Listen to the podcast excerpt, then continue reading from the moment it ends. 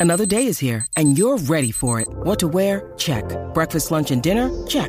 Planning for what's next and how to save for it? That's where Bank of America can help. For your financial to-dos, Bank of America has experts ready to help get you closer to your goals. Get started at one of our local financial centers or 24-7 in our mobile banking app. Find a location near you at bankofamerica.com slash talk to us. What would you like the power to do? Mobile banking requires downloading the app and is only available for select devices. Message and data rates may apply. Bank of America and a member FDIC. When you need mealtime inspiration, it's worth shopping Kroger, where you'll find over 30,000 mouthwatering choices that excite your inner foodie. And no matter what tasty choice you make, you'll enjoy our everyday low prices, plus extra ways to save, like digital coupons worth over $600 each week. You can also save up to $1 off per gallon at the pump with fuel points. More savings and more inspiring flavors make shopping Kroger worth it every time. Kroger, fresh for everyone. Fuel restrictions apply.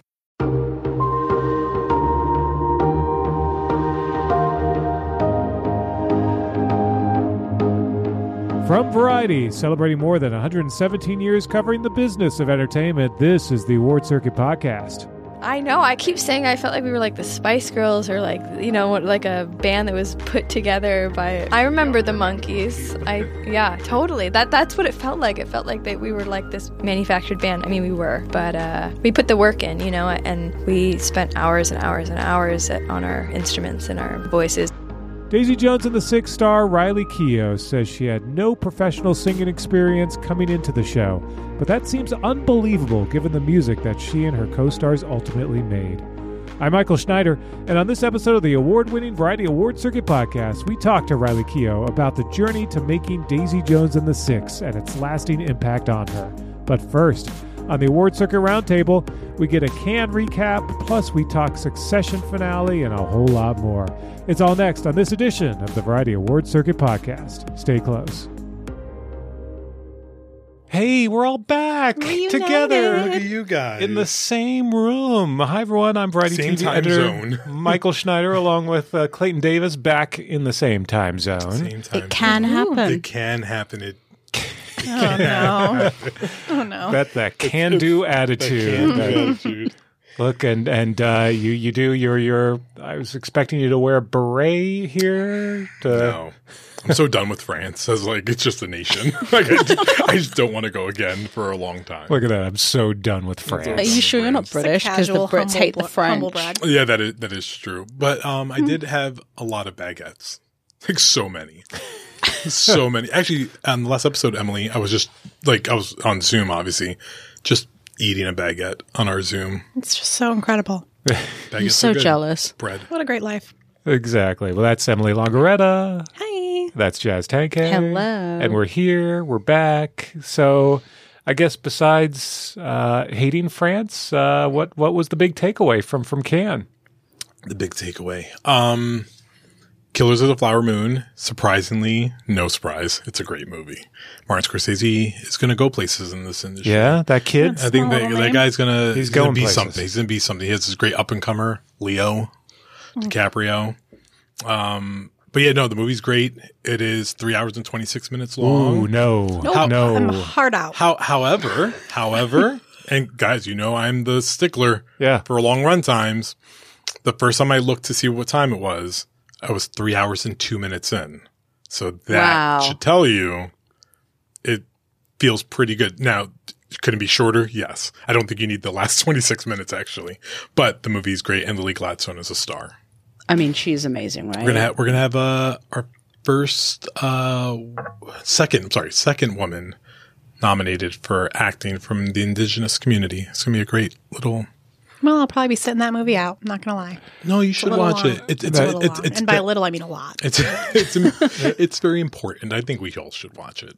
I mean, it's it's it's a, I know it's a- Scorsese really needs It's a my, harrow, my it's a support, it's a but, it's a um, harrowing story. Can can, can there be a pee break midway yeah, yeah, through? yeah. Like, I'll wait till it's out. We so thought I there was can- going to be an intermission, and there was not. an But why are intermission. people upset over it? Because, like, well, like people are saying, like people somebody spoiled the ending, but it's like, how can you I mean, spoil the ending yeah. of a true story? Well, they're they're no what what they spoiled was pretty legit because it's not like the story is just something that a, a, pl- a, a device he uses to tell the story, and I feel like that you need to keep secret.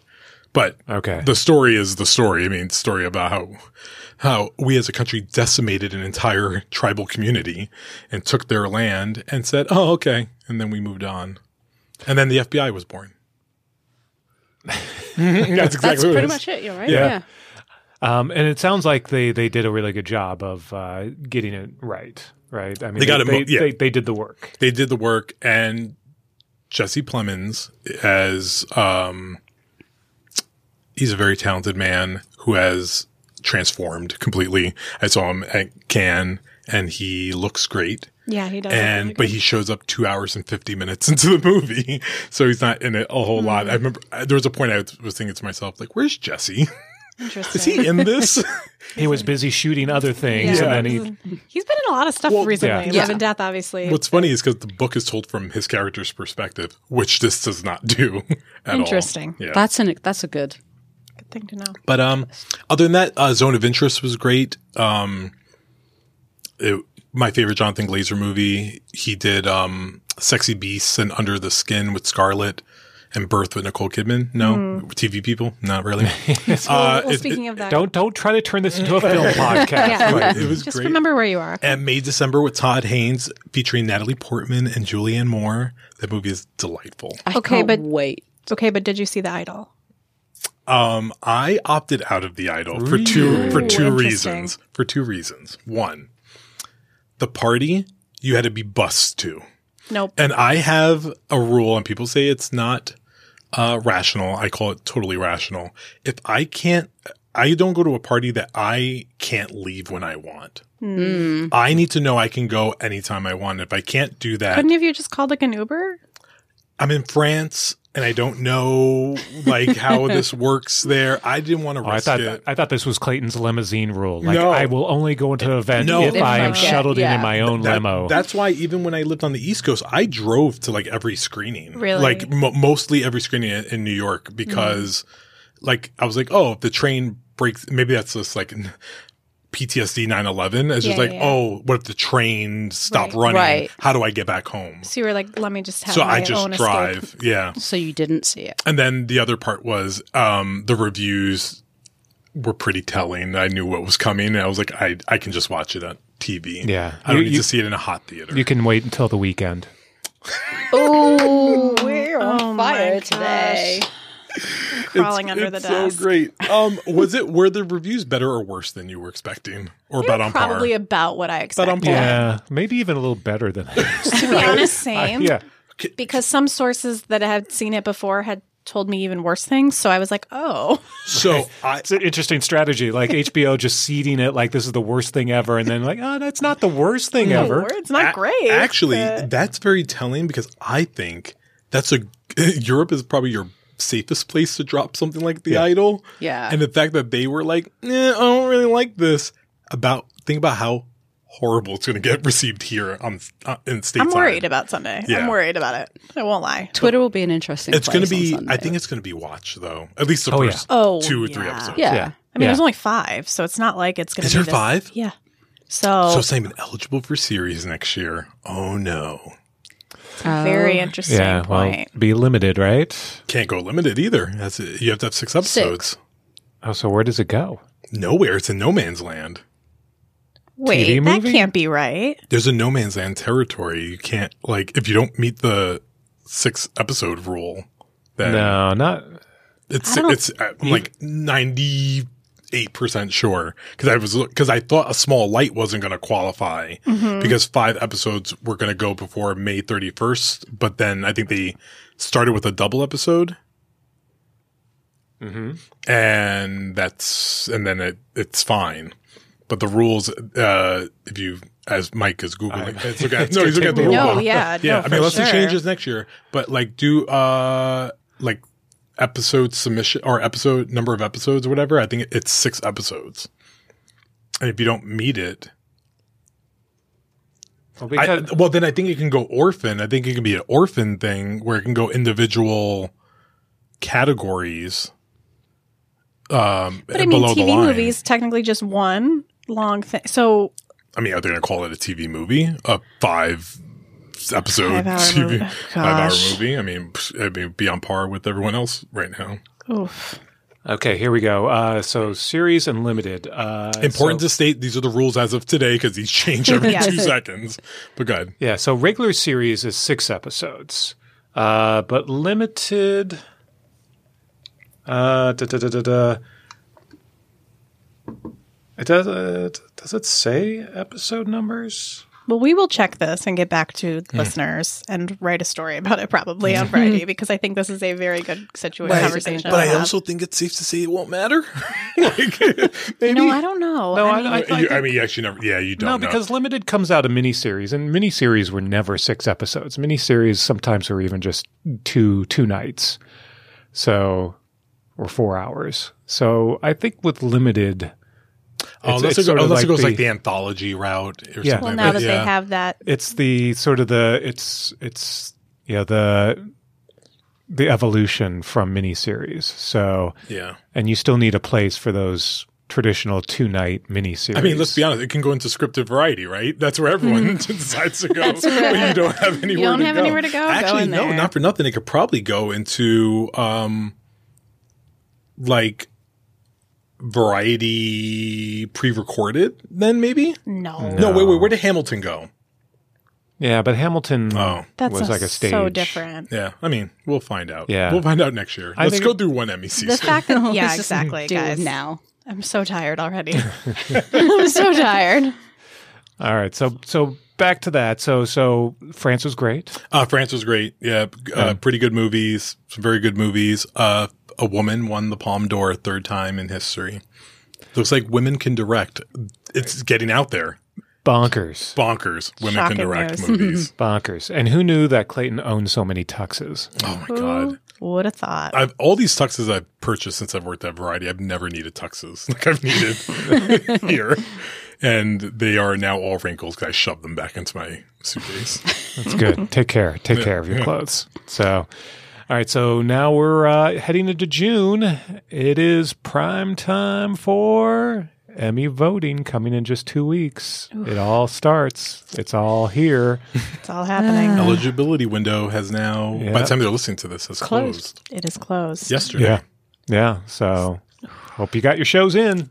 'cause That's it. Well, I mean, Mike, I want to mention your amazing, my favorite story that you write all year, the 100 most watched TV show list that you posted this week, because it's my favorite thing ever. And not only Because because, it's your shows. it's my shows. I mean, I just, I just need to This give. where he gets, I she gets so validated. so, truly.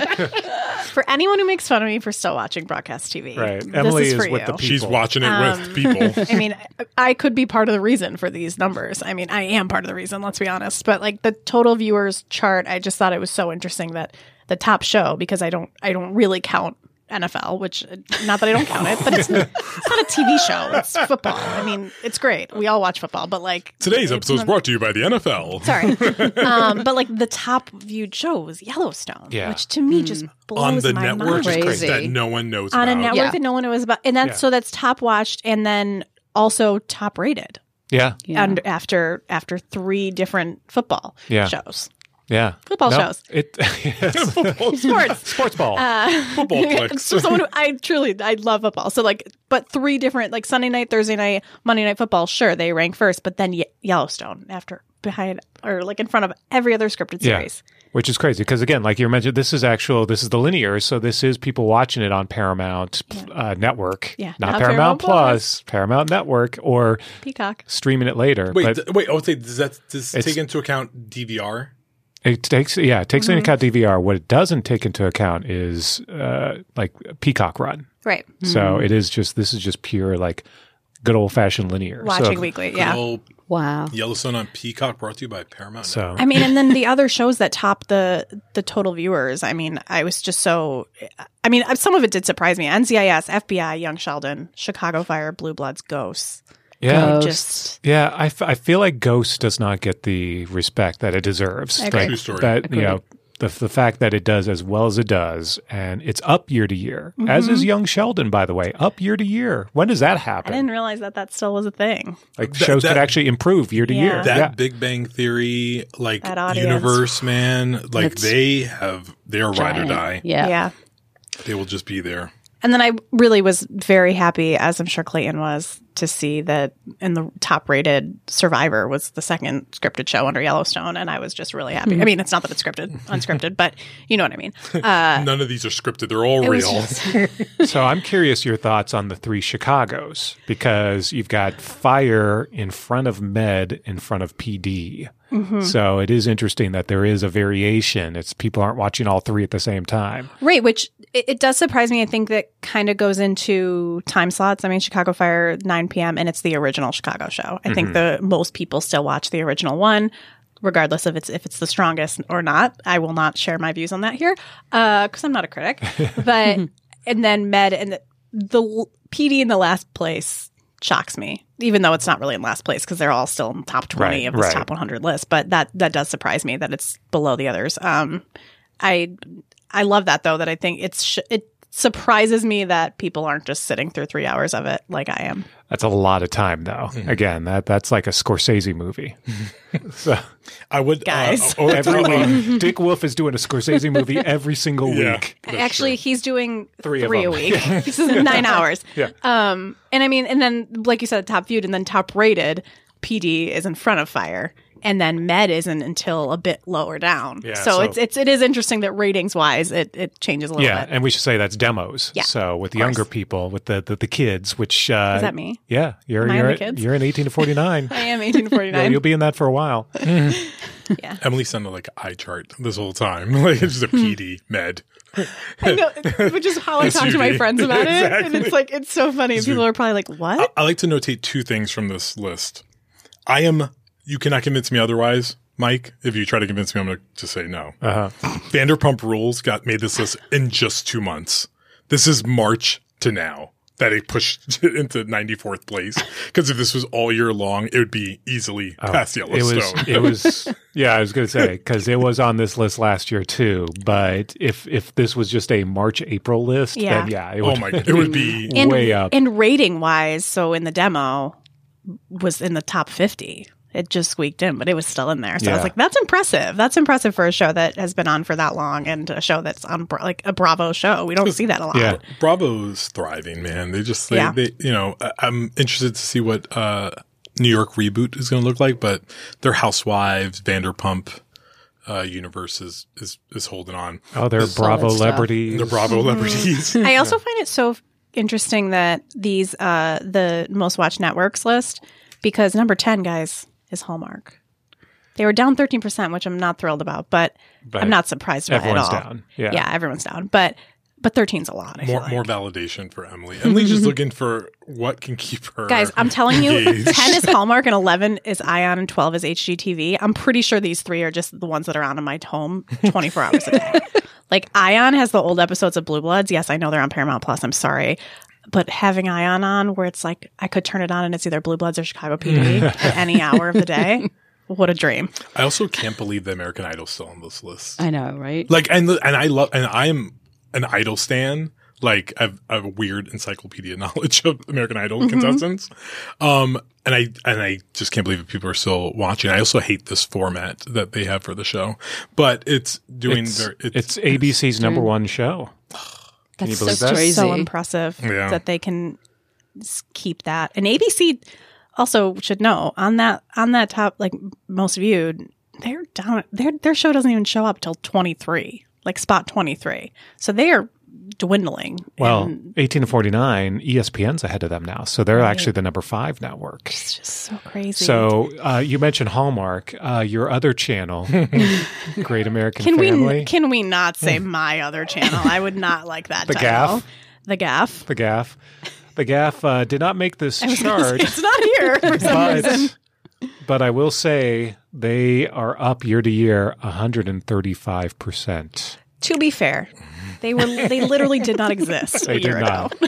so, So or they were they were on for a month Yeah, last they're, they're year. still they're still ranked number 78. Okay. So they're right between Weather Channel and Nick Jr.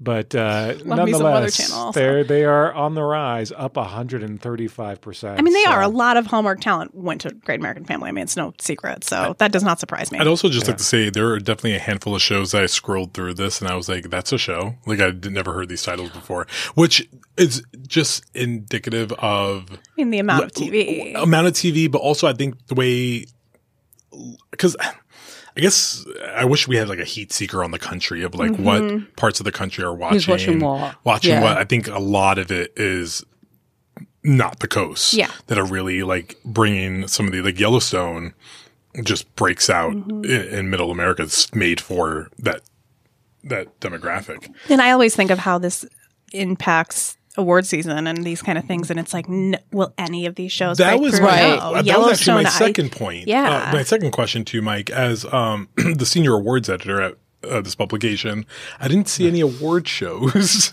Uh, I mean, on this Yellowstone list. was nominated once No, before. no, no. I was, the, the, the Oscars Like, didn't oh, make yeah. it Oh again. no, this is this is uh this is the average. This is a series ranker. Oh, okay. Because you do. so wait, I do the telecast uh, thing at the, the end tele- of the year. Okay, that's what I'm confused. Yeah. Okay. So I was Yeah, looking for keep up, Oscars. Clayton.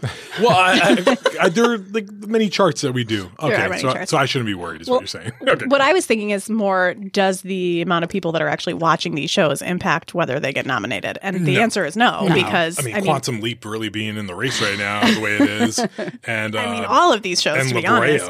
Right. But but Yellowstone topping everything by a good amount. Could Yeah. that be like could we get a Man, we, Yellowstone we did the nomination story again? last year though. Like we like the hon, honest to God, the biggest shock of last Emmy season was the complete shutout Mm-hmm. of Yellowstone. Like nothing for Yellowstone. So I guess my like we're doing that same playbook again. What what's changing now? And, and it's a new voting method. So that's into play. And arguably the most competitive race, you know, on the drama side. I did make a joke today though that six, you know, Succession just feels like it's going to run away with it. That we can't even agree on what number two is. And a friend of mine, actually Karen Peterson, that um, does freelance for us, she was like, everyone's just tied for eight. Like it's Succession, and everyone else is tied, tied for Right. Yeah. right now. So it, I, I, I think it helps like in that conversation, but will that get more people watching the the te- actual telecast of Yellowstone mm-hmm. is nominated? It's But a I- good, it's a good question. When you look at like all of these shows here in, in the ranker, I mean, the, the closest to uh, a show that could go the distance is Abbott Elementary, and that's ranked number 59. Right. That's a crazy. So the rankings don't matter Yeah. No. ultimately. And Yeah. and also the stuff that they are watching, like like the realities competitions are on the prime are on the creative arts, so they're not even going to be. Well, well, and- unless and- Vanderpump, Yeah. they should totally move that to the main ceremony, man.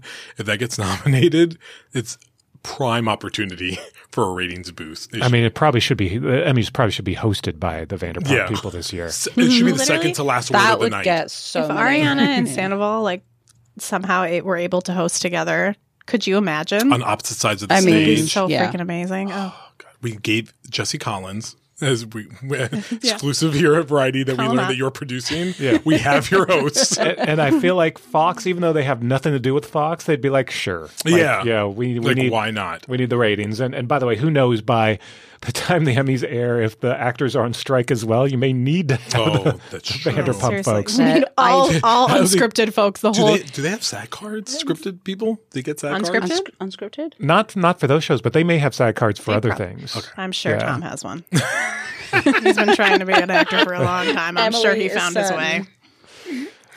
I mean, it's fine. it- there are so many different shows that sometimes you need to get a SAG card because it is union. So even if you're not an actor, if you're like a broadcaster or a host or something, then you need one too. Mike, does Maria watch Vanderpump Rules? Yes. She does. She's a huge I knew. I knew. I loved her. Yeah. Uh, I mean, that's how I like. Yeah, that's how we got sucked. That's yeah, exactly how was. it was. I think I was saying this maybe even last week was at first like I was like my back to the TV on the computer and I just keep hearing the insanity behind me and I'm like turning around and like what who are these people and then I find myself eventually like making it to the couch and Yeah. then when the Scandival stuff was happening the past couple weeks especially like Hooked. now I'm watching Now I'm- Listen, w- weirdly, it might be helping uh, Andy Cohen in talk series category because like, Truly. he's been having a lot of those people on, And he is killing it at He's the so good. reunion and then at obviously every, watch what happens live like he's really asking the questions people want so I could never do that job. By the way, like host. Can you imagine hosting a reunion yourself no with them? no especially With- because it's like a 16 hour day with all these dramatic Right. people who act like we're screaming? yeah you're don't- wrangling no. cats And trying to- Literally trying to fight. dramatic Yeah. people. who are probably not fully sober no. and by probably i mean 100% Yeah. not fully sober So what's interesting is watching those reunion specials on Peacock because they're not bleeped. so fun.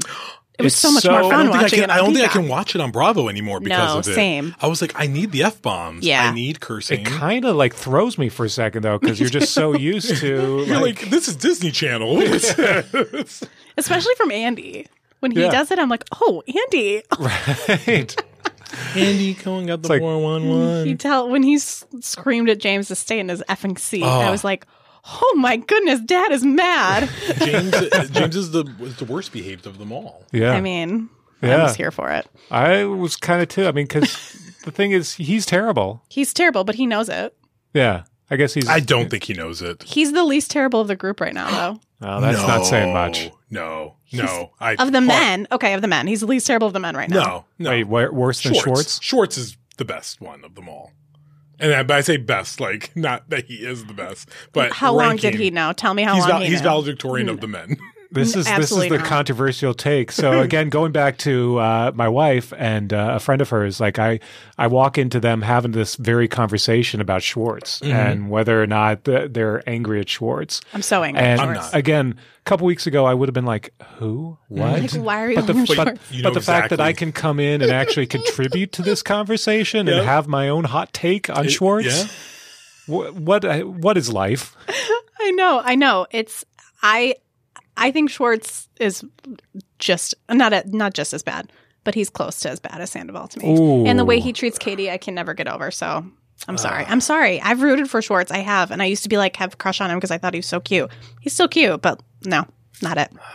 Are you going to Schwartz and Sandy's? I'm not. I'm, I'm boy. I'm boycotting. Boycotting. I wasn't planning on going before this, but I would. But no, I don't plan on going. Well, apparently the food is supposed to be terrible there anyway, right? So why would you go other than to see the No, if the- I was going to go to one, I'd go to? Tom Tom. I've gone to Tom Tom, and I the drinks are they have a good drinks menu, so I'm fine with that. How much are the drinks there? It's, it's expensive, like Yeah, it's, it's like twenty two bucks yeah, or something, yeah. right? And What? not and like if I have a twenty two dollar beverage, I want to be drunk after. Yeah. and like you're not at all. It So better be the only drink I buy for the night. also, Right. and this is such a random thing to say, but the bar stools are really, really um, low. So you're like sitting with like your head on the bar. Oh, Almost. no. It's the most uncomfortable No, thing in the no. world. So See. I don't know how people go to den dates there or Wait, anything. that means but, you can't put your foot up on something. oh something. no, There's it's so no, no, oh no. no. See, no, hard pass. This week on That's that's week on that's Vanderpump that's Rules. why Schwartz uh, isn't good because he opens terrible places that Do don't you have. do you think it's fair to Lisa though for them to say you have to pick a side? No, I don't think that's fair for Ariana to be like, if Uh, you don't, because she, she can't get out of the business, like the business Right. side. Like you don't, can't expect her to like. I Be mean, like, oh, I how don't. important is Lisa to this whole thing? And like, like, let's be honest. Like, Lisa, I think more from Ariana though. It's that she like confides in Lisa as someone that's well, her actual well, friend. Here's the: que- Do you think Lisa knew? yeah, so that's the rumor that Lisa I may have known I- all along. N- not uh, confirmed. Just Yeah, our your opinion. theory. I think she knew. There's no. She's too. like she knows year- everything. well, listen, and and her Well, her husband her came husband in, right? saw Yes. her husband Yeah. saw them Right. like once. And so they've had those conversations. I, I, She- thi- I think Maybe she was suspecting. I, I think. Yeah. I think. Unfortunately, this is one of those things that everyone knew, but Ariana. That's kind of. See, I don't and, think and not that. the girl, and the girls probably didn't know. I don't think the girls knew because I think they all the way Katie that Raquel didn't know. the Katie way that Raquel was so close to them. I don't. weren't think they, would've like known. a little suspicious though? Like At it one came point up. they were. Yeah, Yeah. they were always suspicious that maybe something because she's just a weird. But I feel like you trust your friends and you trust your. Are we calling partner. her Rachel, or we're gonna keep calling her Raquel for a while. I think we should go to Rachel. I, I think you're right. We should how go to we're Rachel. switching to Rachel. I like that It's such a Ariana dig. only calls her Rachel now, Yeah. and it's hysterical. Like uh, Andy keeps saying Raquel, and she'll s- bring it back to Rachel, and I just think that's amazing. um my I'm watching it from the beginning now and I'm realizing how much Schwartz has cried over the years. And the opening of the reunion with Jane screamed at him and say stop crying Yeah. was hilarious, Hilarious. Because so he just doesn't stop crying. Yeah, he cries a lot. And listen, I'm a sensitive dude. I cry in everything, but I was like, come on, man. Yeah. No, I, I I teared up at Guardians of the Galaxy Volume Three this weekend. Like, Did what- you really? Yes. Oh yeah. I mean that it's it's hard, man. what was it? Was it the whole like re- uh, I haven't uh, seen no spoilers. rock? Yeah, with the rocket and with the otter. Was it otter? What's it? Oh, the Seal? the walrus. Was it walrus? Oh my goodness. She was a She was an otter, I think. No, even even when uh, when when uh, Star Lord like comes Ah. home and see, yeah, Yeah, yeah, yeah. yeah, the the ending that I just gave it's, away. it's moving. yeah, there's They were dead the whole time, Emily. Don't worry. Yeah, they were dead, and uh, Bruce Willis walks in. no, but I did like that they managed to like even like incorporate the Kevin Bacon Yeah. Christmas special element of it into it Yeah, all. but they also just shoehorned an ending together. Like this is why they're not doing any more movies Exactly. together. And we're like, okay, sure. Uh, but I'm seeing Spider Man uh, tonight. I'm really excited about Yeah, that. Across the Spider Verse. I heard I'm going to cry in that too. Yeah, probably. Yeah, I'm, a, I'm feeling very emotional these Yeah. days. We're all- I cried in Vanderpump. No, I didn't. I did not. I got emotional the finale. No, the you reunion, I didn't. I didn't. I did get When? emotional. At the Wait, for her? For, her. Oh, all right. As like a woman, it's just like ugh, more the friend betrayal than the. I do find it bonkers boyfriend. that they are still living in the same house. Like, like it's actually insane. Jessica and I have That's just full Jessica and I have always said this. Like, God forbid we ever like called it quits. We can't be that couple. Let the record show that I tried to steer us away from talking about Vanderpump, and know, somehow sorry, It's an. Emmy contender. it's it's unstructured how do we always end up at Vanderpump? because it's good. because wholesome it's our life. It's uh um well other hot topics. I mean Ted Lasso, is this the final episode? Is this the final season? Why do we still not know? They're giving us this episode, they're calling it the season finale, but yet on Twitter they're like it's the final match. and the name of the episode is goodbye farewell or or like Yeah, I'm so not. long farewell. I kind of don't like this whole up in the air. Just tell us. Even if you say like season finale, if if they wanted to say it's a season finale for now, we haven't quite decided yet. I'd, I'd appreciate that. I don't like this. Like we're not talking about it. Well, since we're all talking about theories, my theory that I shared with Mike earlier today, it's going to switch to like Richmond. It's going to be called like Richmond next next year, I think, and then Just be about this. and, and it'll be an ensemble. My friend thinks it's going to be Roy Kent, and I said I don't think that works. No, no, and I think uh, the problem is like the the key stars on that show. They all are busy. I mean, Hannah Waddingham, Brett Goldstein, Juno Temple.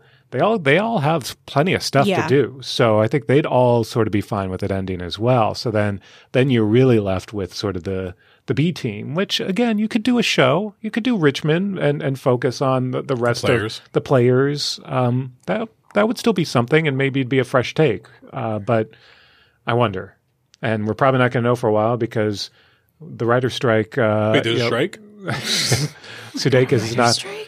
I mean, by the way, what was the like? Did it come up in Cannes? Did people talk about it? Did anyone say how weird is this that so many people are here that should be on the picket line? Sam Levinson.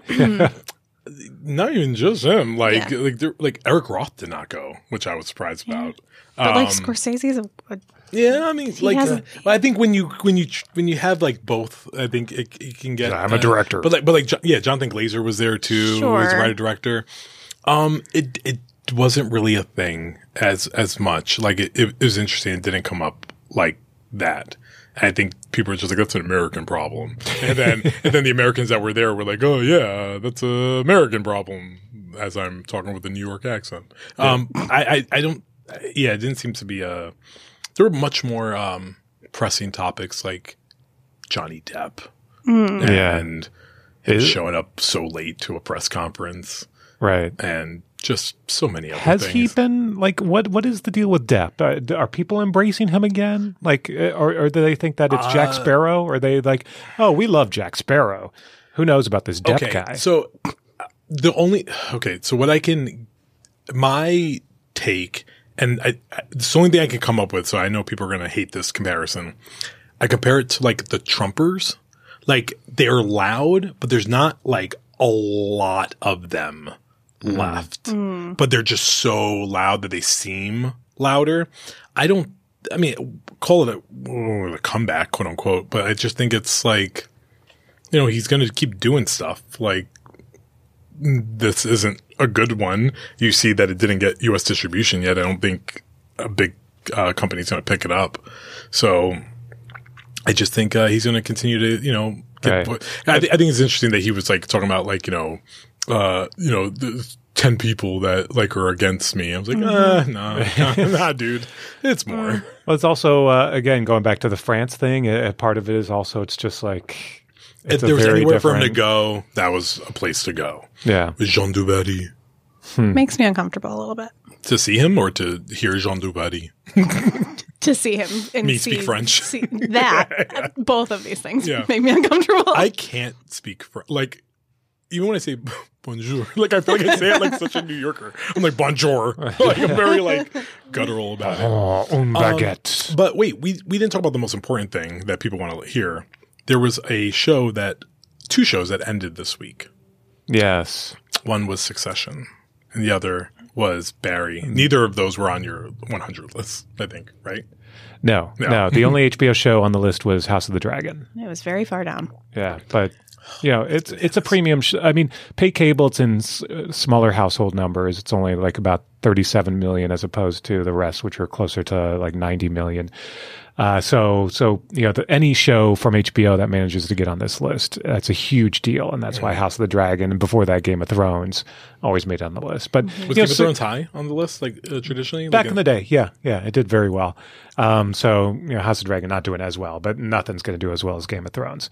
But the thing with uh, you know Succession and Barry, neither of those two, and and you know Casey Bloys would be the first to tell you it's it was never one of the top rated shows Yeah. on HBO. It was critically acclaimed, it was awards gather, but neither of those shows were among the five biggest shows on the network. Yeah, I think people underestimate how how rare it is that critical acclaim and you're the most watched show on television go together. Because what was Sopranos in its heyday? 'Cause also, we're talking about a different TV era. That was a different TV. era. yeah, but like but Sopranos, did well. Yeah. Um, you know, and this year you, you look at um, uh, uh, The Last of Us. That's a show that did very well. It didn't make the list, but it still did pretty well for HBO ratings wise, and it was also critically acclaimed. And and it's a real contender for for Emmy. And uh, both shows, interestingly, bring to the point that you should know when to close up shop. Succession knew they, they ended on such a good note. And Barry, interestingly, I think went on a season too long. And Ted Lasso was on season three. So I was like, yeah, this is a good time to cut the cord. Mm-hmm. Like, you don't have to go 10 seasons, Walking Dead. We, you can outstay your welcome very mm-hmm. fast. Yeah, I mean different different kinds of shows. I mean, we mm-hmm. forget like we used to live in an era where shows after four years had already done hundred episodes, and if they did you know eight years, then that was close to two hundred episodes. And even with Succession ending after four seasons, that's only forty episodes. Yeah. That's that's not even enough for syndication if we still lived in an age of syndication.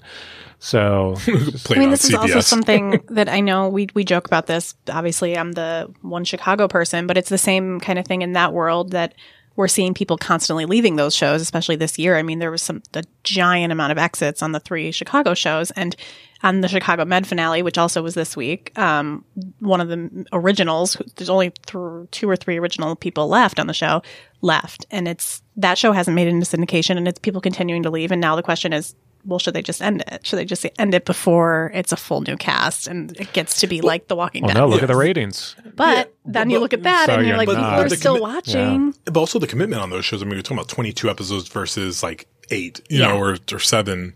Um, cause wait, cause Barry was, yeah, it was eight. Yeah, yeah, Barry was eight yeah. this year. You know, but, um, Yeah, but if you're a working actor, that's that's gold. That's what they're striking. I mean, the, fa- the yeah, fact yeah. that, you know, back that- in that's the where you get to buy a house and you get to yeah, pay your mortgage. you have a nice living as opposed to like doing an eight episode series where yeah, you're you're not making the kind of money you once did. So, so one yeah, day, one day. we'll get to. Uh, I mean, We get, we get to do a show one day, right, guys? We get to do like a Law and Order, like LA, like They tried West that. LA, It didn't work out. West LA. but, but journalist version. yeah, We, where we try to solve. I solve feel like this is more like On a newsroom. podcast? I feel like this is more the newsroom situation. God.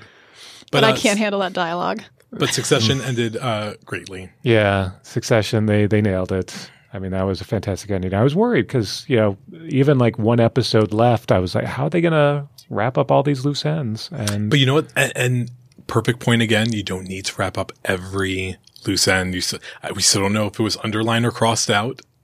yes, We still don't know, but I'm okay not knowing. it doesn't matter. Doesn't matter. Doesn't matter. Doesn't matter. And um, Oh, yeah, that- I love that Roman is the only one with a happy ending, pretty much. yeah, because he's at a bar. And uh, Enjoying Shiv, it. and Shiv did the Spoiler alert to people that are. Oh, I mean, I mean, I guess we don't need to say Yeah, that. if you but- haven't watched well, it, oh, happy now. ending. You can interpret that different ways. I mean, Yeah, completely. But, and Shiv uh, did the Shiv. Yeah, Sure did. that uh, the the the scene, the the shot of Kendall's head as he's looking at the sea, the back of his head, which sort of is reminiscent of the shot of Logan's Yeah. head in the opening credits. The only difference is Logan's head's in front of the board. Yeah. Kendall's just looking at an empty ocean. He was on suicide watch at the end, right? That's what that was. I thought he was going to jump over That's that. why I, Same, I, thought. I thought it was on suicide. I was like, "Who's this guy?" Luckily, he had his uh, his his uh, bodyguard there. But so he's just like, "Listen, he's going to end it. We need to watch him for a little while." But uh, yeah, it, it, it sucked the landing. Barry, I know you haven't seen it yet, Mike, so I don't want to spoil it. Not so much. Like it, it like it, it was fine. Well, it was always a question of what were they going to do after they arrested Barry at the end of season three, and it was always going to be a different show. Yeah. And it was indeed a different show this season. It it wasn't quite the same as those early seasons when. You know, it was still a secret, and, and you could enjoy the interactions between the characters, and yeah, it just it definitely became a tougher watch. Yeah, I also just think that shows like when I watch when I start watching a show, I have to like feel like where can this go years from now in multiple seasons? Like I love the bear, but I also don't know what I'm building to in the bear. Right. Completely. Right, especially because now that they're building this new restaurant, it's a very different kind of show. Yeah. Yeah. So, uh, what do you think, Jazz? oh, we lost Jazz. Jazz is, has no time for our bullshit. No, she does not. She's watching Law and Order. exactly. well, I think on that note, um, there's a lot more television to watch. So we'll be back next week with another edition of the Roundtable. Bye. Bye. Survivor.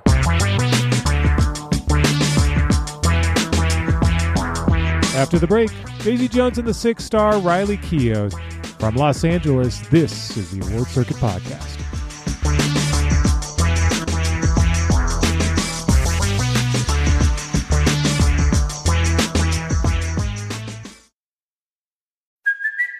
It's Kaley Cuoco for Priceline. Ready to go to your happy place for a happy price? Well, why didn't you say so? Just download the Priceline app right now and save up to 60% on hotels. So, whether it's Cousin Kevin's Kazoo concert in Kansas City, go Kevin, or Becky's Bachelorette Bash in Bermuda, you never have to miss a trip ever again. So, download the Priceline app today. Your savings are waiting.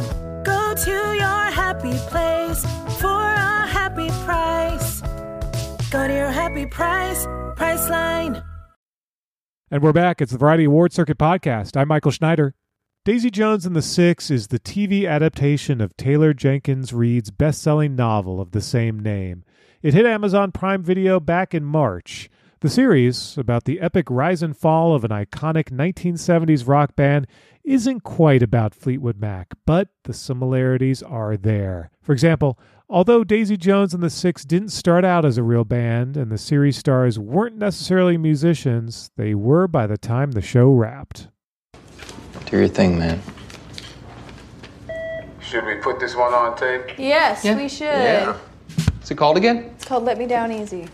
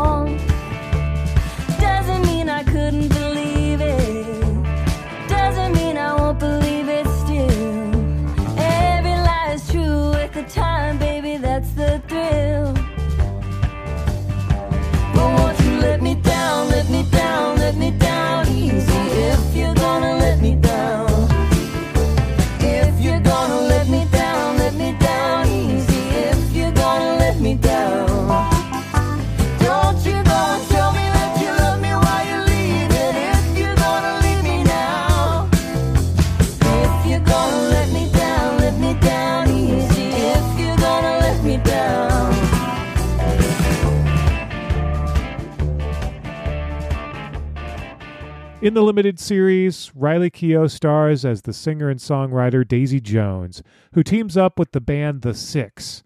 Like many of the iconic bands during this time period, their rise to stardom is as much exhilarating as it is tumultuous, mostly due to the intense rivalry between Daisy and the band's lead singer, Billy Dunne, played by Sam Claflin. This volatility ultimately leads to the group's final unraveling, which each of the members, including Graham, played by Will Harrison, Karen, played by Suki Waterhouse, Warren, played by Sebastian Chacon, and Eddie, played by Josh Whitehouse, as well as Billy's wife, Camila, played by Camila Morrone, retell in their own disparate versions throughout the series. I recently spoke to Keough about Daisy Jones and the Six, the long road to making the series in the middle of COVID, the music, and so much more. I began by pulling out a copy of Aurora, the release from Daisy Jones and the Six on vinyl. I brought, of You course, bought, brought my album. look at this thing. I know. So, So, crazy. Let me see that. yeah. thing. We're looking at the Aurora album. Yeah. So wild. Wow. I will say, like, this has been uh, on repeat on my Really? turntable. Oh, thank you for I, co- playing I collect uh, vinyl. I'm one of those nerds who's been buying a lot of vinyl recently. So, so when Amazon sent that, I'm like, this is this is right up my alley. That's so and great. It's uh, yeah. There's there's some bangers on there. there are There's some bangers on here. and honeycomb is in my head all the time. It really still. gets in there. It really does. Do you still have like these songs as earworms in your head? I mean, these songs are like part of my brain, I think.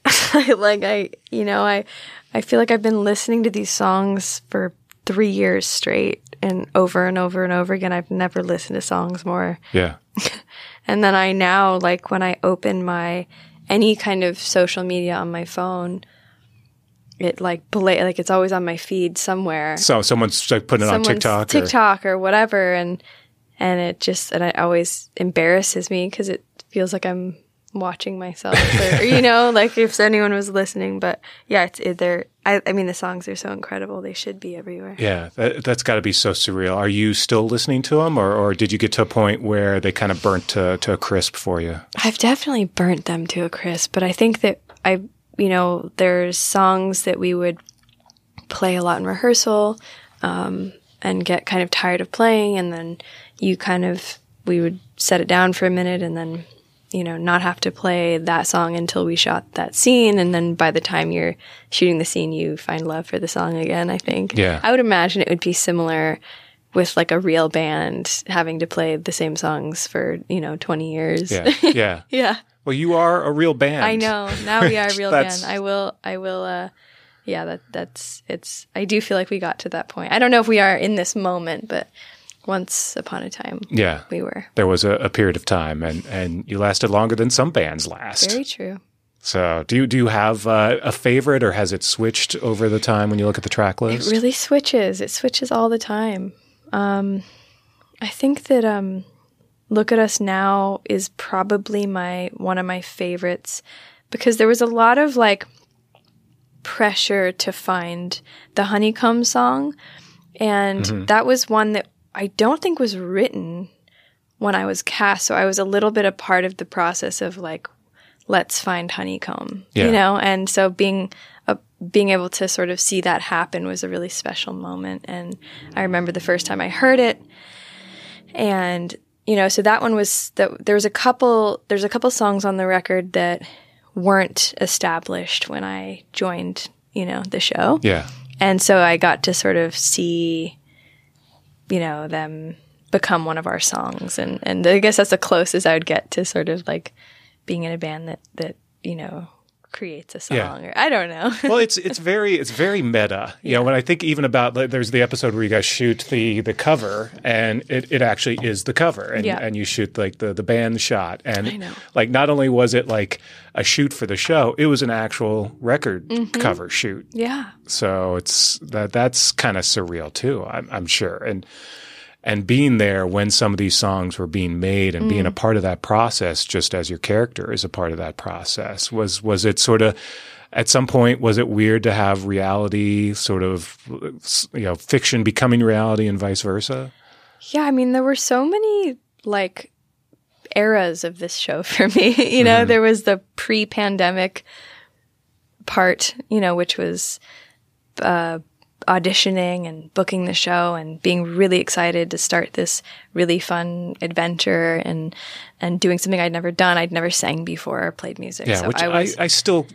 How how is that possible? I'm so I'm really s- like touched when people say that because I I don't hear myself that way and I I'm just so um grateful that I slid on through f- feeling like a professional singer somehow. I Yeah. mean it's not somehow we had so much time rehearsing and we had an, a huge team of people who were helping us through and making us sound good and you know and and uh Yeah, it's one of the weird things about the pandemic, right? Is the the fact that you had more time to really hone this. Yeah, so there was like the pre-pandemic, which was Daisy Jones, uh, which was um, like booking the show and then feeling like really excited to start this thing with these people, and then there was the portion where we were, you know, rehearsing via Zoom, and you know, um, then there was the part where we got back in the room together and started rehearsing as a band and in at Sound City, um, and then the the recording of the album, um, and all of this happened before we even shot the show. You know, so we had so much time together and so much rehearsal time that's not typical. That really was, I think, extremely effective, and um, was the only way we were able to to feel, in my opinion, like we knew what we were doing. Because some of us, Sam and myself, had if you if you'd put us up on a stage like two weeks after we were cast, we would have it would have been very different to what you see Yeah. in the show and very embarrassing. It feels like it was an experiment of some sort. Can we create a band? I know. I keep band? saying I felt like we were like the Spice Girls or like you know like a band that was put together by you Yeah. know by this by um yeah like a yeah. Well, you're too young to remember the Monkees. I mean, I'm too young to remember the Monkees. But I, yeah, totally. That that's what it felt like. It felt like that we were like this sort of, you know, manufactured band. I mean, we were, um, but uh, but we put the work in, you know, and we spent hours and hours and hours at, on our instruments and our our um, voices. I think you know there was a time when they were considering having other people sing for us. You know, we were not strong singers, and Yeah. and I think that Sam and I really, you know, wanted to work the hardest we could to not have to use any sort of stunt vocalist or um, get help. You know, like I think that also that the music guys didn't want that. You know, they wanted it to be authentic and yeah. and I I think that um they want it to be as real as possible and not, you know, um not movie magic, you know. Did you at least like do karaoke back in the day? Did you sing in the shower? Nope. Did you?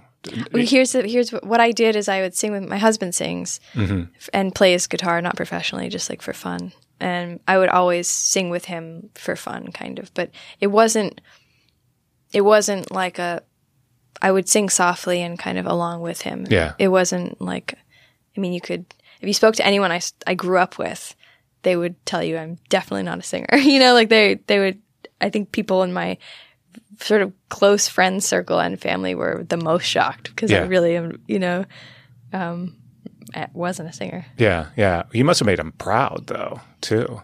I think so. I think they were just very weirded out. You know, I think because I think I think that taking yeah having zero experience and really not singing and then having a, a full record, I think is it's it's very cool and and it's it's not something I I didn't anticipate being able to get as far as I did, Mhm. and I do feel proud of you know how hard I worked at it because it wasn't something that was um, extremely easy for me. I had to push through a lot of challenging Yeah. moments. What uh, what was sort of the most challenging part of, of sort of just learning how to sing in this way?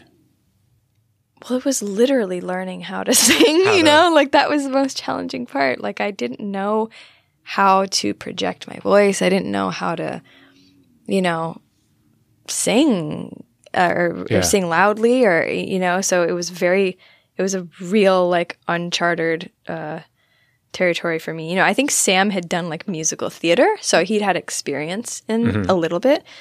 But I was, you know, I'd sang softly, but I had zero experience in like belting or singing loud or projecting at all. So I didn't even know how to like literally make my voice do it. Yeah. You know, and that was a very weird experience. Was there a trick that uh, that really sort of turned things around for you once you learned how to like use your diaphragm or, or like the, the the things that you always hear about in, in learning how to really project your voice? I think it was understanding that there's truth in in the that that the voice is an instrument. And and because I think I thought that this how you sing is how you sing and you're born with how you sing and it's either great or it's not. And I didn't realize how much you can work on it you know and I think for people who'd been singing their whole lives that's something that just naturally happens where whereas I'd never sang so I was having to like learn serious like basics in in how to sing. And um and there was just all these moments where I was being helped through by you know the coaches or by Blake in the studio who would I you know help me through a phrase that I I couldn't sing. And the way that he would I don't um get me to to be able to do what it is that he wanted would then in- inform me or, or or just become like something that I you know would sort of clock and go oh I can I can change the way my vowels sound or something it doesn't have to be this one way you know like just Yeah. little basic things you know that I just didn't didn't know because I, I hadn't sang How would you compare that to sort of learning the acting process and, and how you sort of, you know, learned to act? I think it's probably similar, but I've been doing this for so long, so much longer that I forgot all the things I learned. They're just part of me, Yeah. maybe. You know what I mean? Yeah. Um, but um, it's a it's di- it's very different, and it's it feels more intimate, and it's um um like I'm sure there's like you could change your vocal performance, but it's you, you know. Mhm. Whereas for me, we're sort of actors are hiding behind other people. Yeah. You know what I mean? And and so singing felt very vulnerable in a way that that I hadn't experienced Yeah. before. Yeah. And I imagine, especially doing it on stage, Yeah. there's this ongoing talk of maybe you'll tour at some point. Is that something you want? Do you? uh, I think we would all love to play together just because we worked so hard at it. You know, I think it's I think that they would be hard with our schedules because we're all working actors, you know. Um, we're blessed to have another job and but I, I I think all of us would love to, you know, at least do something together Yeah. because it was, you know, Have you done much stage work, like uh, in terms of like in, in front of a huge audience No. arena or something? I haven't. You know, I I I always say I grew up in LA, so it was like acting class was my like. Whereas if if you grew up in New York, it was like I feel like theater. Right, you know, right. like Yeah. LA is like very like acting class kids. Yeah. You know, that was kind of my like upbringing here. But I I never I've never done theater. Um, uh, I mean, as a kid, I did. You know, I did plays and stuff. yeah, Um, but not like not like a proper not full on like no, I haven't been on Broadway. The Lion. King no. on Broadway or No. something, I would so- love to, but Would would you? So so does that scare you in, in terms of doing a tour or doing the you know No. no you're you're doesn't ready scare me. Right, Yeah, I don't know. great. I don't get I don't get scared of like um failing.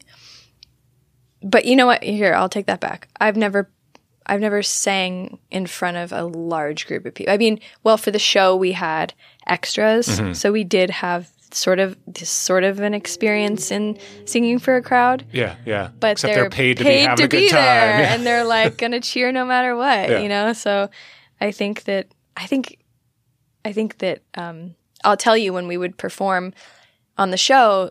Sometimes you have the audience, and sometimes you don't, or there'll be tiling, uh, tiling the audience. So like there were takes where we were performing to no one, and takes where we're performing to a crowd, and certainly the takes where we're performing to a crowd are so much more powerful, and you perform differently because you know there's people there sort of feeding off of the I guess the show. well at the very least I think Daisy Jones and the Six need to reunite for the Emmys oh, I would like, love that. on that stage I would love that. that would be huge no, that So, would be huge. That would be so wonderful. right. I hope we do reunite for something. Yeah. Okay. Well, we'll talk to people. We'll, we'll make that happen. So, um, remember, t- tell me about when you realized you were an actor. The the moment when you're like, you know what, I I'm an actor. This it's is this really is me. It's really funny because like I didn't have that as a kid, but I I have moments as an adult where I can look back and go, okay, I was an actor, you know. Um, but I would always be playing pretend growing up. Like I was always. It was very rare that I wasn't pretending to be somebody else. You Yeah. know, whether I was just at my house or or playing in the backyard or like I was, you know, Who were you that was pretending my to be? whatever anything like a, a princess in my castle or a you know like a I, was often like prisoners like I really liked I really liked that narrative for some reason being Uh, trapped. being So- trapped yeah, Um, okay, we'll have to unpack that another time. yeah, I know. I'm like just sitting here thinking, what was that about? Um, or like a like a- I would like a single mother, or just anything I could think of. I just wanted to be other like other people, Yeah. and so I think that that was very, um, you know, very apparent in hindsight. And also, I I would. I remember, like as a kid, I would when I would cry, I would look at myself in the mirror and watch myself cry. Mm. And I, in as an adult, I think that is like a, a, a behavior of an actor Yeah. child. you know, like I don't know what that is either. Right, Yeah, right. But sort of dissecting. Okay. Like human emotion, like watching it sort of happen in real time or something. I don't know. Yeah. It's very weird. So, so when did that sort of translate to then? Okay, I can do that uh, in front of a camera or on a stage. I don't know. I had a feeling in me that I had a desire to transform into other people. And I I just that fell into line with you know, I I just somehow at some age figured out that that's acting, you Mhm. know. It was very but it was a very strong desire of mine to like play characters, you know. Um and I think that um once I discovered uh not so much stage acting because when I was little with stage acting, I had experiences where I was told that I was too quiet and um, that I needed to work on my projection, and so I got really insecure about stage acting. Mhm. And then once I found film acting and, and realized that there's microphones and like I remember that happened when I was 12 and I, wa- I the first time I visited a set um I kind of started putting the pieces together like oh I can act and speak in this natural in a naturalistic way and Yeah. ha- and be able to do it. So it was the first. I, I think the first time I was introduced to film acting, it sort of opened that idea up to me. Um, and uh, yeah, I would have loved theater. I think I just was insecure Yeah, when I was younger about about about about the the, the stage uh, stuff, and and it's uh, it's so interesting now that you are p- playing a character who is you know so like determined Yeah. and and uh, very very loud Yeah. and very brash Yeah. so what uh, what what what is your relationship with Daisy Jones this this character what what do you what do you make of her now and and how protective are you when you think about who Daisy Jones is Um, yeah, it's weird. Like you, you get your the character, you have an idea of, of them in your mind, and then you sort of, uh, I don't know, turn into them, or, or like it becomes a practical thing where it bec it's like an idea, and then you, and then you, it becomes real on set, and and you kind of have to like go from that phase of this like made up uh, the version you want to play and then Mhm. and then the version that happens and then i don't know when when sh- when i'm done filming things i just like they kind of leave me and then i feel like it was this person that i knew Yeah. and then i feel like sad like nostalgic like oh i miss that Miss- person miss her. yeah Oh, I wonder what. Daisy's doing right Yeah, now. yeah So that is interesting. There, there is like so much conversation these days about different types of acting. There's been this debate over method acting and, Yeah. and, you know, how intense do you have to sort of become this character? And, and, and I, I, I'm sure it's like, you know, sometimes so powerful when it takes over Mm. your your body, like you're suddenly this this person, and Yeah. and and you know how much of Daisy becomes a part of you Yeah. when you're playing her, or vice vice versa. How much of you becomes Daisy? Yeah, I think that um I think it's kind of both. I think it's you take things from the characters you play and you give parts of yourself to the characters and um uh I think for me like in terms of like method there's always a part of me I, I think I exist with a, a part of the character in essence every day when I'm leaving set for the duration of the filming. Um, not that I'm always conscious, uh, aware of, you know. Um, and so I think in essence, I'm I sort of take on that the spirit of the person, but I don't walk and talk like them off of set. But I'll I'll have their sort of energy throughout the duration of the film filming process, and then it'll stay with me a little bit longer, probably a few months, and then it kind of I turn it goes back to Riley. Makes sense. Makes sense. Um, you've done obviously both film and, and series. Are you do you do you prefer one over the other? Do you do you like to stay with the, with a character or a show for a while, or or I think that it, it's like that's the beauty of series is you get to spend uh, so much time with characters and really develop them. Whereas sometimes in films you have a few scenes to to you know there's a lot of pressure on these four or five scenes you have or whatever ten scenes depending on the size of your role to really create and portray this this character on screen and with series you get so much time and I love that. I think if you love the character you're playing, that's like a real gift. And especially with this show because it sort of again fell during the pandemic, and there was so much rehearsal and so much time that you worked on this. Uh, I imagine this was unlike any other experience, and just getting to know the people and, and bonding with your your co-stars Yeah. and with the, the the crew and the producers. Yeah. and and uh, is it?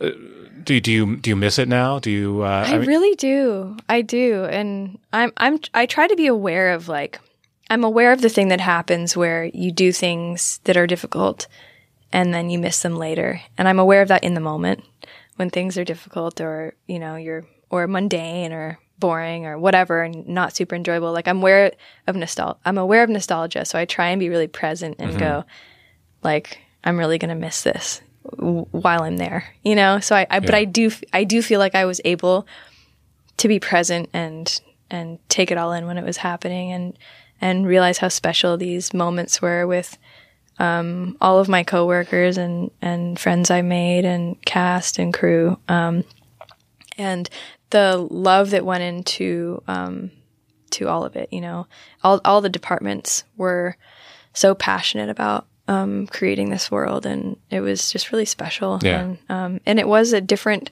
experience because you know we we're a- acquiring skills we didn't have and we're able to have this crazy rehearsal time essentially that I never get, you know. So, and that's my favorite part. You know, like rehearsing is rehearsing and whatever that could mean, whether that's learning to sing or learning to I don't know, sword fight or whatever the thing is you have to do, you know, it's like that's one of my favorite parts about, about acting is is like all the other fun stuff we get to learn to do. What uh, what skill have you picked up over the years that you still do that you still ha- kind of held on to besides now going to karaoke bars and killing it? Um, I mean, I well, I in my career, what have I learned? I've learned now to sing, play guitar, a little bit of piano. I was just doing a round table, and I said that I learned how to paint cockroaches for Logan Lucky. That was a, a weird one I had to learn. Yeah. Um, you still stuck with that? You didn't stick with that. I've learned some dancing or pole dancing. Didn't stick with that either. um, I, I mean, all kinds of things. I don't. I don't think there's anything that I've continued. Um, Yeah. Yet. I mean, I, I, I don't play guitar um, at the moment, but that's not to say that I like. You'll I wouldn't. Pick it up again at yeah, some I might. point. I might try. Yeah. No, these th- th- those are. I feel, feel like that's a little more useful than maybe the the magic Painting mic uh, yeah, or, or yeah, stripping. stripping. yeah, yeah. I mean, if things Depends go on my weekend. you Yeah, know? and if things go really south. So I hope things continue o- okay for you. But uh, Um, but yeah, I mean, it's it's uh, is is there sort of a particular role that you sort of would like to revisit besides going back and doing more Daisy Jones? But uh, is is there something that you you miss from from what you've done so far? Um, like something I miss about. Yeah, like a, a like a sequel you'd do, or, or a, a chance to revisit a project that you've worked on in the past that you wouldn't mind going back to do another movie, do another season. There's a lot, a lot of the movies I've done. I, I would go back and do it again. You know, there's always parts of of most of the films I've done. Yeah. I've had. I've been really lucky to have really special um, experiences and work with incredible people. And there's there's not there's not many movies I wouldn't do a sequel to Okay. that I've done. Yeah. Yeah. Did you? Uh, I know when you started this role, you hadn't read the book. Yeah. Did you get a chance to? I did read the book. Yeah. I read the book um, before I took the meeting. Okay. and I, I listened to the audiobook um, before I sat down with Hello Sunshine and and met um, on the part I I did read You it. did. I did do a little bit of homework. Yeah. And and did you when you first met with them? Um, what were your sort of ideas? What was how did they pitch it to you? And and what were your thoughts on on Daisy Jones? It's funny, like one of the first things I remember them saying is like, "We want you guys, we want these guys to like really play. Like if you play, like play shows, like be able to tour if we needed." Oh, so they're from the able to- beginning. from the beginning, they were like, "We these are we need real musicians, not like actors pretending. Like, can you do that?" And I just remember being like, "Yeah, Yeah. totally," you know, like. Um, so I remember feeling like I was saying I could do things I wasn't quite sure I could do, but. Um, Well, do you ever did you ever say it's kind of in my DNA, guys? Well, I think that's the thing is like you you would think that I had experience in music, you know, like obviously my whole family, my family are all are all or we're all musicians, and so it it feels like a silly thing to say like I've never sang, but I if you. I promise, like if you speak to anyone, you know, on the who saw my very first auditions or started off with me, would would vouch for me that I really didn't Do you get a lot of like, sure, sure, you don't? yeah, I do. I get a lot of people going like, "Yeah, right," and I'm like, "Guys, like I promise this was. I worked really hard at it. You know, I I put a lot of work in. It wasn't wasn't something I was naturally. Yeah. You know, it didn't But- come easy. But now i mean again it, it looks it looks like it came easy and that's a testament to you I, I, I don't know if like that upsets you because you're like guys i worked hard on this No, I think that was the goal. You know, I think that the thing that was intimidating is like it wasn't just singing in a movie, it was singing or in a show, but singing in a band that was meant to be a huge band. And I don't think you like the something that would be really embarrassing for me would be to be playing in a series like this huge band and then the vocals like barely getting by or not being strong or like us not feeling authentic would have been really scary Yeah. you know? And so and i was going into it not knowing if i would be able to get there.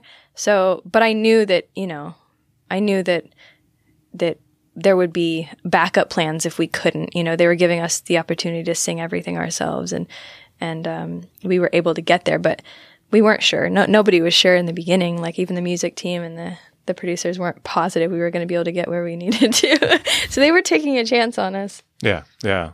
Well it, it worked out great. By, by the way um, the fleetwood mac stevie nicks of it all Mm. um, what did that uh, i mean going into this how much did you know about fleetwood mac and and you know what what's what was your kind of relationship to their music and and their story Yeah.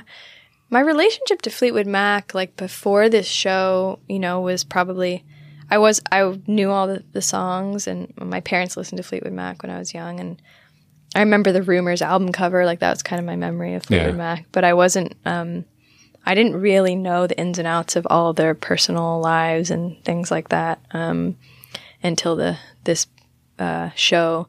And and I, I know, you know, I, I actually don't know how how based off of you know Fleetwood Mac this was. I, I believe that Taylor was inspired by that Silver Springs video between um, uh, between the two of them, but I I wasn't. No one really said like Fleetwood Mac is the the only thing we're referencing. Right. So I wasn't. I went. I I researched and watched a lot of Fleetwood Mac, but I also watched so many other bands and, and singers because no one really said that Fleetwood Mac was like the one um, Right, right. uh, to mimic or anything. Yeah. So I I looked I watched so many videos and so many I went on YouTube and just would spend hours and days and days watching um, kind of everyone I could find on YouTube from that era performing just to to really see like a lot of it was for for me was for movement, like making sure I wasn't doing anything with my body that felt too modern because the way that I move and the way that I talk naturally is very modern. Yeah. Modern. So those are the things I was the most, you know, mostly watching these videos for was to make sure that my my dialect and my because I'm like I'm a valley girl, um, and that can slip out, you know, and and not that there wasn't you know some kind of valley girl accent in, in the 70s but it was different to what it is now. And so for me like listening to the, the way they spoke and and the body movements w- was what i mostly was watching these videos for and to make sure that i wasn't moving my body to music in a way that didn't feel period correct Right, right, right. Not doing like the running man. or- yeah or just like whatever is like natural to me Yeah. to move to music isn't necessarily isn't 70s i had so much attention on that you know but then also in the in the script they were really wanting her to be like free on stage and move around a lot and there wasn't i didn't find like a lot of that on, in the videos i would watch like i found videos of stevie spinning around and i found a couple videos of janis joplin moving around but there was a lot of the female uh, vocalists uh, during that time were very still and just singing. So um, i was trying to f- kind of marry the two and go well what can you know because i think also daisy's meant to be a little bit ahead of her time. Mhm. so it's okay for her to move a little bit more. So i ended up watching like men too um, who who were more free in their bodies or allowed to be anyway Yeah, yeah. Like Freddie time. Mercury or yeah or like um like robert plant or Yeah. jimi hendrix or kind of who are more you know in their bodies and in in a way that the women felt more restricted i Mhm. think because um women weren't as able to be as open and free and liberated you know? Yeah, yeah. No, that makes a lot of sense. And it's funny how we sort of like we remember things differently than they they actually were Yeah. at at the time. Totally. I know So- you think of this era as this very like wild and liberated era, which it was in a lot of ways. But you know, when you compare it to the ways w- w- women move now, or look at like I don't know, even a few years later, like Madonna or something, Yeah. it's very different. You know, Yeah. in terms of the freedom that they f- they had. And then even in the, the the fast forward scenes, the documentary scenes that are, I guess, supposed to take place in the '90s, uh, was did you sort of have to think about? Okay, this is this is a older, wiser. She's seen more stuff. Yeah. Uh, and and how did that sort of uh, you know how did you approach playing the the the more modern Daisy versus that earlier Daisy? Yeah, well, I, um, I think you like just have to try and figure out a way that it's the same person, and and and and one of the things that there was like two versions of her that could have happened to me, and one was this sort of like I've been smoking for a lot of years version. yeah, You know, I've seen I've seen a lot of shit. And then the other was this sort of like woman who's ended up living this actually like very like healthy lifestyle and is doing, you know, the, the, to me those were the two versions of like where someone could go. Yeah. was- I don't know, for, for or Daisy could have gone. And so it was kind of like finding a happy medium between those two Yeah. things of um you know, I didn't want to play like this like I don't know, like stereotypical like beat up rock star chick. Like, you know, like I don't know, I just didn't want to do that. So we so she and also yeah, so I wanted her to feel like and more of an adult because Daisy's a little more reckless and wild and um but then, you know, we're we're lucky to as actors know like everything that's happened in the series so we can kind of think with what she's been through and what she's doing now. Yeah. Yeah. No, it's it's and, and I sort of like I like seeing that that she did come out the other side and Yeah. she seems to be okay and, Yeah. and can be frank about everything that went on. Yeah. So Yeah.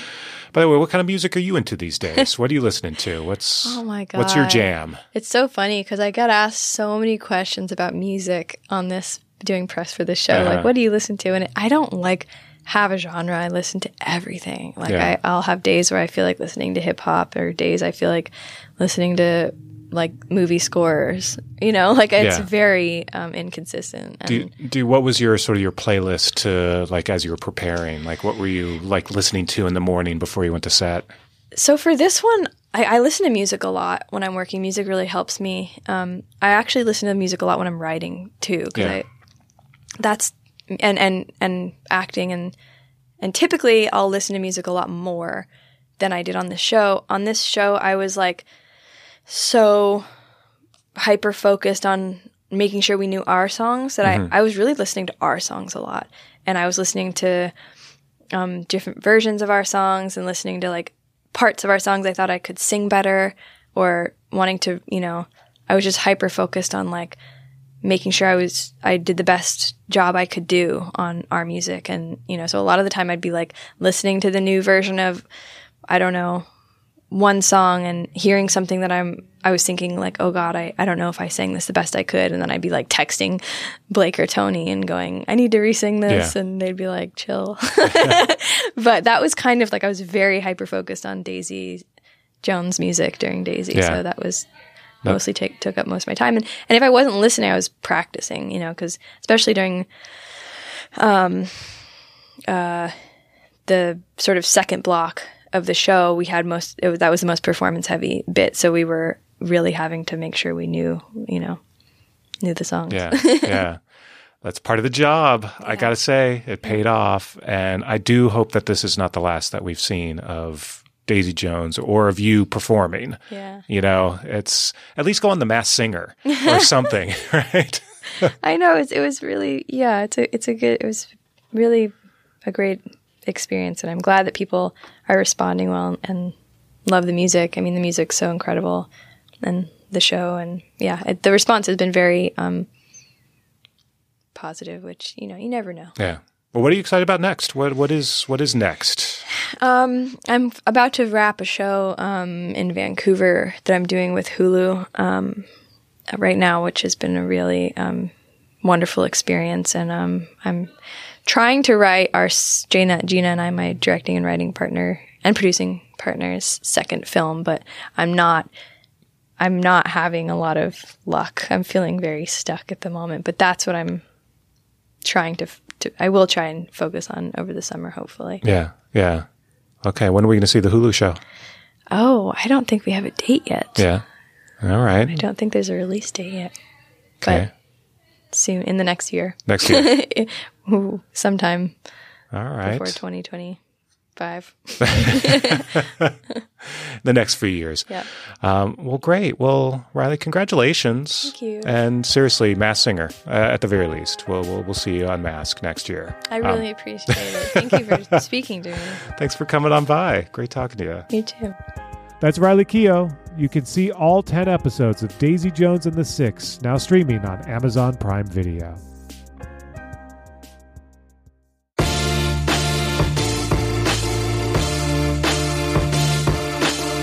And that's it for this edition of Variety's Award Circuit podcast. Zach Levin edited this episode, and Michael Schneider is the producer. Be sure to subscribe to the Award Circuit podcast on Apple Podcasts, Stitcher, or wherever you download podcasts. Also, head on over to Variety.com and click on the Award Circuit tab to find the latest awards predictions and key races, as well as your daily fix of news, analysis, and reviews. For Jazz Tangcay, Emily Longeretta, and Clayton Davis, I'm Michael Schneider, and we'll see you on the circuit.